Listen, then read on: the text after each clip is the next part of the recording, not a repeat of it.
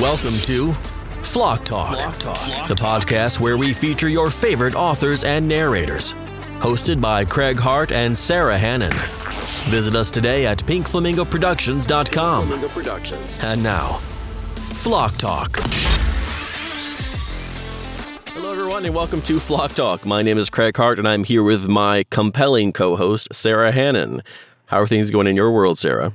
It's the nicest thing you've ever said to me. That's kind of sad. Yeah, I know. You're usually such a jerk. Um, it's hot. It's hot over here, but I think I've convinced my spouse to finally put in air conditioners. Although him. you, you know, I probably shouldn't say that, but depending on when you post this freaking interview, it's. I'll just say it's hot. It's hot. I'm sorry. It's hot. Well, I'll That- tell you, Craig, it's hot. It's really hot. It's really hot. You sit in a booth, you know, like, and your doors are closed. Yeah. And there's no windows. It gets hot. Yeah, I have um my booth is near to the heater and air conditioner units. And so in the summertime, for example, I have to turn off the AC for a while to record. And if the family is home, it's like, oh no, now it has to record or I'm gonna die. Guys, come on. I'm the one sitting in a little box. Seven year olds, they don't, you know. Yeah, my hair is sweating. So what are you complaining about? My toenails are wet. well, I suppose we should get into today's interview now that I've disturbed everyone. How compelling hopefully was nobody was that? eating lunch just now. but we do have a fabulous guest today, probably our best ever, and I will kick off with the bio. Sara Hannan has a BA in theater where she focused on acting and directing. Her experience on stage includes period dramas, Buster Keaton style clown work, devised work, improvisation, musicals, children's theater, and comedies such as the complete works of William Shakespeare, abridged, by the Reduced Shakespeare Company. Her first audiobook, A Pack of Blood and Lies, by Olivia Wildens- Wildenstein, Wildenstein, which is it? Wildenstein.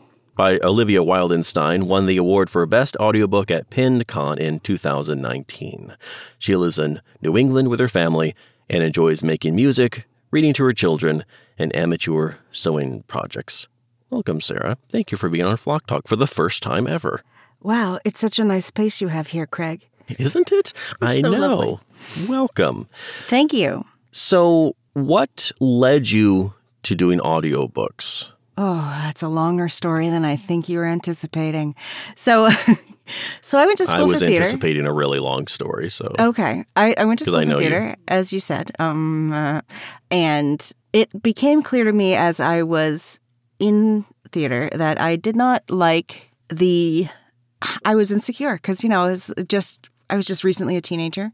I didn't feel like I got. I had it. some yeah I had some really good roles in college and um, but I was I was nervous to actually try to make it. And I didn't understand that success doesn't have to be like there's no one definition of what success is.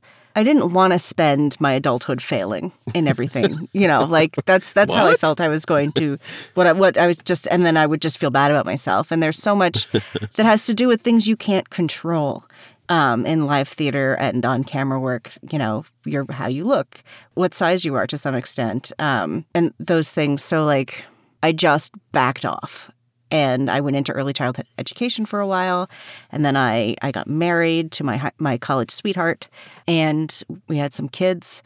I ended up having to stay home with my twins because one of my children has um, special medical and intellectual educational needs. So he was, he was too risky to put in any kind of care. Plus, mm-hmm. on a childcare worker's salary, I have twins, and yeah, I would just break even. So I stayed home with them. And I was a little sad about it for a while. And my husband was like, "Why don't you try audiobook narration?" And I he and he's does tech theater and has a bunch of stuff. So he set me up with a like in a little quilt bunker with a microphone and I used Audacity and I auditioned for a book and I, I booked the first book I auditioned for, which was like confidence inspiring and I, I didn't have to worry about like I only had to worry about one thing, which was how I do acting. So it, it has to do with the craft and not anything else. I mean, yes, to some degree, what my voice sounds like, but you know, can I embody it? Can I tell the story? Can I embody the character? I've been building up my confidence in that particular arena since since then, and that's been really nice. And my understanding, like, it's if you know when you're in school what you know when you're an adult, you would could be so much more successful. There's that quote from It's a Wonderful Life: "Youth is wasted on the wrong people," and it's true. Yeah, it is. Um, you know, if we had the energy and the motive and the drive and the knowledge, I don't know, it's nothing we couldn't do. Yeah, that the- is the audiobooks- long, not short, of it. How I got into audiobook narration. to make a short story long, uh, Yeah, No, I guess the, the- short version would be my husband suggested it one day, so I tried it and it worked. one of the things I've always liked about audiobooks is just you have as many tries as you need or want to get it right. And like there are so many characters that I can be in an audiobook Mm-hmm. that I would never get cast at in real life. Like I'm not a villain type. I'm not a you know, I'm not a and like I'm not an Oh. I'm not an alpha male. You know, like all these things that I I can all these things that I I you know, I would never be on stage. Right. I I can be in an audiobook and I I just really like it. Speaking of audiobooks and different characters that you can play, I understand you have a pseudonym. I won't ask you to reveal this superhero identity, but what led to your decision to use a pseudo? So my pseudonym, um, she narrates what I what I sometimes refer to as romance plus. Um, Yes, with the with the sexy times uh, scenes and and the like, and I have you know I have young kids, and I just didn't want. I'm not ashamed of any of it. Like I don't like it's all. I, tr- I try to stick to things that are like sex positive. I don't just narrate anything that I that I get um, offers for because if it's not something that I feel like I can stand behind as me, also I don't want to do it. Um, she gets a lot. She gets a lot more work than I do um, under under that name. So it's my choice to take the work and to do the stuff, but like it's not my kids' choice. I I just wouldn't want. I live in a fairly conservative town, and I wouldn't want you know, kids' parents saying, you can't go over to her house. Her mom's a sex worker or something, you know, I don't know. Even though I'm not, but you, you know what I mean? Like, like her mom reads dirty books, you know, like, but I will introduce myself and, you know, like, oh, what do you do? Well, I read dirty, dirty books. I just, you know, like, oh, I'm a lawyer. Oh, oh, I'm a, I'm a sweet talker. I don't know. I, I just, I want them to be able to not worry about what their friends think if they Google their mom when they Right. find out that I'm an audiobook narrator. Well, speaking of the Romance Plus, um, obviously there are some steamy scenes in said books. Are there certain things you do to prepare for reading these scenes, or do you just jump into Well- them, or do you, do you treat these projects differently than others? No, I, I well, I get a fan. I'm just kidding. Um, um, I no. See, the thing I think that is scary for actors going into this for the f- first time is how to do that, how to approach that, how to not giggle or not feel weird or whatever. But that's that's where the the the acting comes in. You know, like you take your you know your given circumstances and you just have to be an actor at that time and approach it like you do any other scene. And yeah sometimes the words are a little silly. Sometimes you do giggle and you have to stop and like you said you know you have as many chances as you want. But i do find that when i'm in the middle of a scene like that i, I, I rarely have to stop recording to start over unless i mess up a you know a word or a f- phrase like i had one as she sashayed and that took me like a half an hour Is she shishay? as she sashayed. Um, now I can say it anytime, anywhere. right. but at the time, but you, you just have to like, you just have to be like, no, I'm an actor. I'm a professional. I can do this. This is just like any other scene. This is just like the argument in the mall with the with the you know teenager. It's you know it's just a different mood. You just have to sort of let that go, let that fear go. I mean, we are we are sexual beings as you know adults. It's part of life, and you know let's not be scared. Yeah, it was sort of like I remember when I was a screen actor and had to do my first nude scene. Um, that was I'm just making this up. Never happened. Full disclosure. oh no. I was just trying to be relevant. No, but you- you're also a producer for Fireside Audio, mm-hmm. part of Pink Flamingo Productions. What's your favorite part of that job? Creating relationships with authors and other narrators. I like people. I'm a people person. COVID's been hard for me. And I really like like getting to know people and reaching out to people. Like as a narrator, I like meeting other narrators because in like in sometimes, you know, you you see a person around and you're like, "Oh, I wish I knew that person better." And then they audition for something and then you get to cast them in something and then you're like, "Oh, now I know you." Now, going back to the narrating part, if you could mm-hmm. narrate any book, what would it be? So I have a favorite author that I have um, have loved her for years and years, and um, I sort of relate to her on a on a mental health level. We both struggle with depression, and I find her characters are just so relatable, and I love her so much. And um, her name is Marion Keyes, and she is Irish, and she spent time in England, so she's got this lovely little hybrid accent. But like, all, and all of her narrators are native from the UK. So like, there's never a million. I like, I wouldn't even want to try, but yet I really would. I would love to read her her books out loud for money. Any of them, probably Rachel's Holiday or This Charming Man are my are like the ones that like hit me in the gut the best and and that I would love to sink my teeth into. But I love her. Speaking of narrators, and then you're associating with them as a narrator and then a producer, uh, who are some of your favorite narrators to listen to? Um, let's see. George Newbern narrated the previous version of the man, a man called Ove. That was amazing. He did such a good job. I think J.K. Simmons does the most recent. I have not listened to it. I used to listen to all the Harry Bosch books, and my favorite narrator for those was Len Cariou. I love listening to Johnny Heller, and I love Kate Reading. She narrates, uh, oftentimes with her husband, Michael Kramer, a lot of fantasy. Um, I really like listening to uh, Brandon Sanderson's work, and uh, they do a great job together. Those are I could keep going, but I'll stop because I have a lot of favorites. Last question before the infamous bonus round. What is your favorite piece of William Shakespeare trivia? William Shakespeare trivia. I didn't tell you to ask me this question. I don't know that I know a lot of William Shakespeare trivia unless it's about like things that happen in plays that people overlook. Friar Lawrence doesn't get enough credit for the murder of teenagers in Romeo and Juliet as he should. You're very passionate about this. I really am because he is culpable for so many acts. I mean, they were they were children, Romeo and Juliet, and he was behind so much of the decisions. And in fact, at the very end of the play, he has the opportunity to act to save at least one of them, and he does not.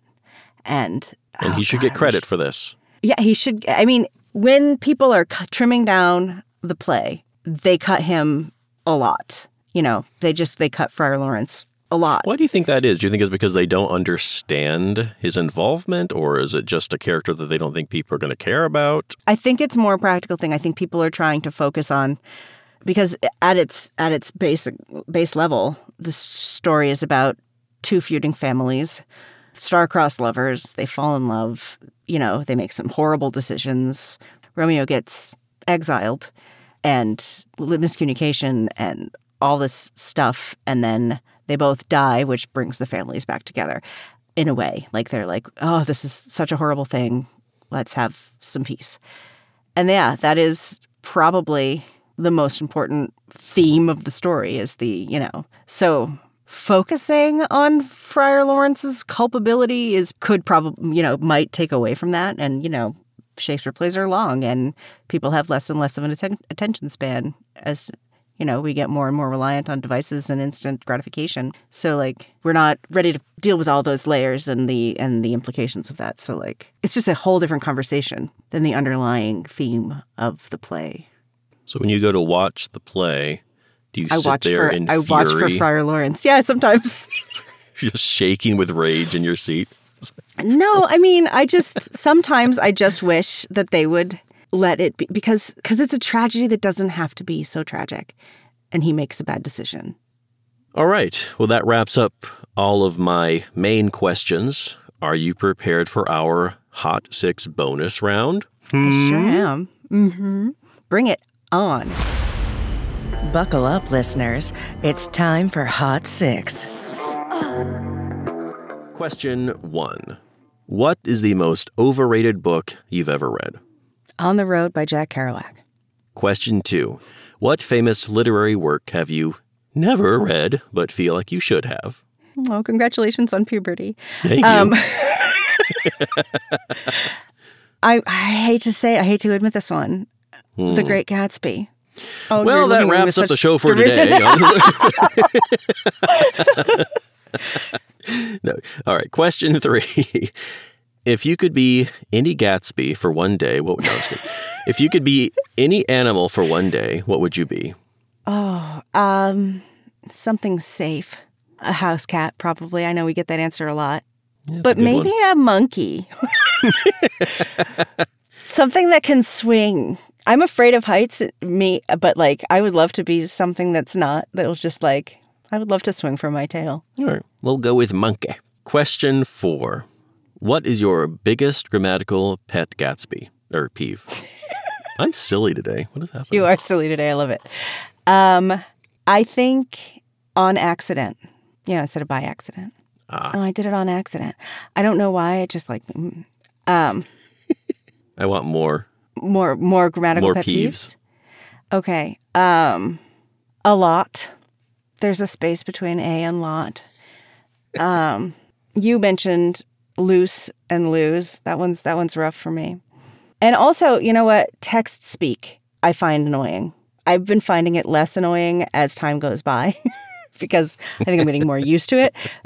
But and and also though my dad when he would write me letters as a kid before we could text each other would write the letter C, the letter U, L, 8 R, that kind of thing. So like I grew up on it in some way because he would see you later. Um, In letters. Wow. yeah, in yeah, B C N U. You know, but I don't know all of the oh LOL. I hate LOL. I hate it.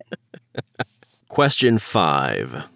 Looking back over your entire lifetime, what is your most embarrassing favorite song?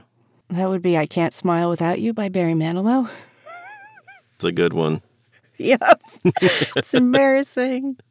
However, I had already like I just I find it inherently silly and my husband and I went to see um what's that movie with Ben Stiller and Owen Wilson and it's a remake Starsky and Hutch. We went to Starsky and Hutch and it starts with that song and it's like panning over the ocean and these whistling and I know exactly what's coming and I'm the only person in the theater guffawing because I'm like I'm going to love this movie. I'm in. Yeah, I'm an I'm a, I'm an all in. I am ready. Question six. What is one thing you wish you could uninvent? Chewing gum. It's gross. It makes gross noises. Nobody is good at chewing gum. Uh, so, you know, breath purposes, just breath mints are the option. Sure. Yeah. Yeah. I think the brushing only one's the, teeth and as a last my- resort. yeah, brushing your teeth. Yeah. Um, my maybe the only caveat is like nicotine gum. People who are using it to quit smoking. How about flying in airplanes for going up? You know what? We don't have to pick it pick it nits here. Just trying to be difficult. All right, answer accepted. Thank you. Well, Sara, thank you for joining us today on Flock Talk, taking time out of your busy schedule, um, no, thank you. My pleasure. and also being the best podcast co-host I've ever had. oh, That's the the, nicest one you've thing I've ever ever said to you. Oh, it is. It's very nice. I have had more than one podcast host, and hopefully, no, none of them are listening to me. None this. of them are listening. Thank you for being the most recent podcast co-host I've ever had. Named Sara without an H. Get very specific. Yeah, it's very specific. Who has red hair and and records on Wednesdays.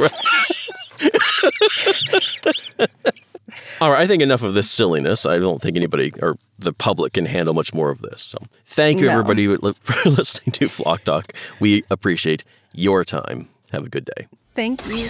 You've been listening to Flock Talk, the podcast where we feature your favorite authors and narrators. Hosted by Craig Hart and Sara Hannan. This podcast is produced by Pink Flamingo Productions. Editing by Craig Hart. Visit us today at pinkflamingoproductions.com.